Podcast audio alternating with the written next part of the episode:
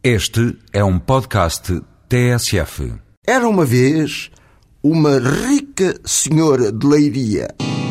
A Ponte Cúmplice, primeiro quadro. A criatura não era apenas rica. E se estivesse aqui de repente. Uh, deixa ver. Um brazuca? Se tivesse aqui um brazuca assim de repente, que soubesse da história de hoje, certamente que exclamava: Poxa, esta dona Loba era demais, com certeza. O que, traduzindo para o nosso linguajar do lado de cá, podia ser mais ou menos assim: Dona Loba era levada da breca. Parece uma lenda de brincadeira, mas desenganem-se, desenganem-se os benévolos ouvintes destes domingos. Trata-se de uma história quase dramática, não fosse um milagre. O costume. Pois bem, sucede que Dona Loba viveria, talvez não exatamente em Leiria, quase. Diz-se que nas cortes de Leiria. E vivia muito, muito rica, como já foi dito, num tempo tão remoto, tão remoto, tão remoto, que imaginem os romanos, sim, sim, esses, os do Império Romano, dominavam ainda largas zonas da região. Numa palavra, não se tinham ido embora do futuro Portugal. Pois não é que se lhe mete na cabeça a tal Dona Loba de tentar convencer os romanos ao cristianismo, religião nascente, a quem ela eh, já se tinha dedicado de alma e orações? Tudo porque, conta a lenda, a dama teria prometido a um tal apóstolo São Tiago converter-se ela própria à religião. Diziam que criada pelo Jesus de Nazaré. E muito mais do que isso, prometera a Santiago converter também os romanos. A Ponte Cúmplice, segundo quadro.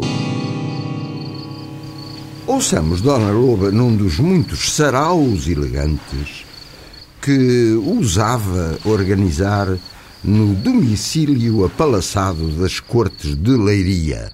Como sabem, fiz uma promessa ao apóstolo São Tiago. Já me converti ao cristianismo e agora vai ser a vez dos romanos que vivem praticamente por aí, paredes meias com a gente. Ai, esta Dona Loba perdeu o juízo. E de tal forma que certo dia Dona Loba decidiu mesmo escrever uma carta e chamou um servo de confiança. Ela que tinha tantos. Meu jovem, vais com esta carta à casa daquele casal de romanos muito ricos que vivem. Dona Loba e minha ama, de certeza que quereis referir o casal Lúcio Venónio e Celerina. Esses mesmos. Sabeis onde eles moram, não é verdade? Ora, se não sabia o servo, mas também nem lhe passava pelo estunto o que é que a carta dirigida a tal gente romana poderosa conteria. De modo que, com a maior naturalidade do mundo, lá se meteu a cavalgar, a cavalgar.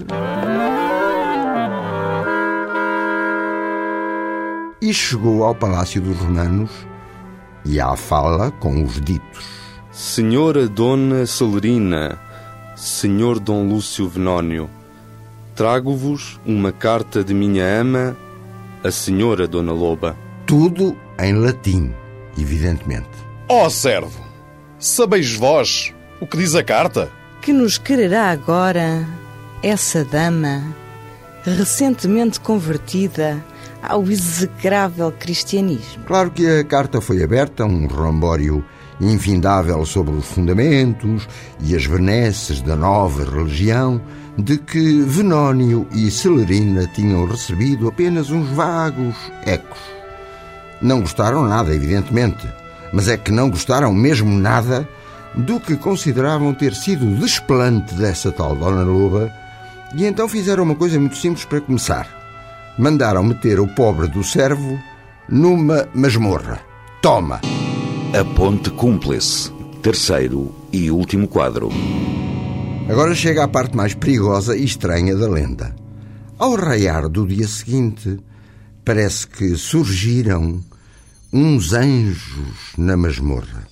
Libertaram o pobre do cérebro e, ela que se faz tarde, os anjos e o libertado, talvez em direção ao refúgio seguro de Dona Loba.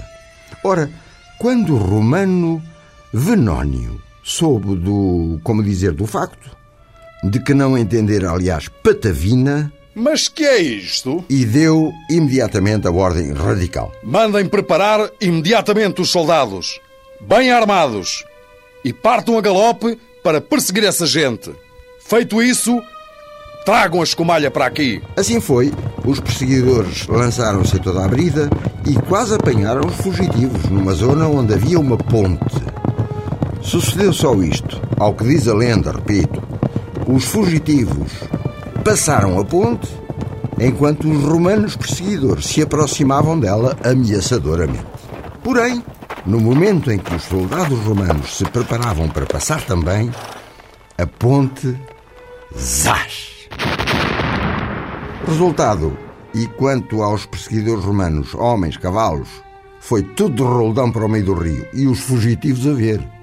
Ora, tudo isto correu de boca a ouvido na região das Cortes de Leiria e o povo entendeu que aquilo tinha sido um cruel castigo do novo Deus de Dona Loba. Toda a gente se converteu à nova religião, parece que ficaram todos muito felizes e recompensados e até, pasme-se, Lúcio Venónio e a mulher Celerina, os romanos, se converteram também. Conta ainda a lenda que tempos depois, e nem podia ser de outra forma, o Românio Venónio, agora cristão, ainda não havia cristãos novos, é claro, se finou. Ora, deixa ver, se finou na paz do Senhor.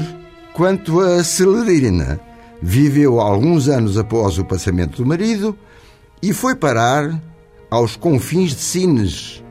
Sabe-se lá por que motivos. E aí em Sines, diz a lenda que se tornou uma santa muito venerada. Olha só as surpresas que já naquele tempo longínquo a vida reservava aos viventes. Moral da história: mais vale a fé que o pau da barca.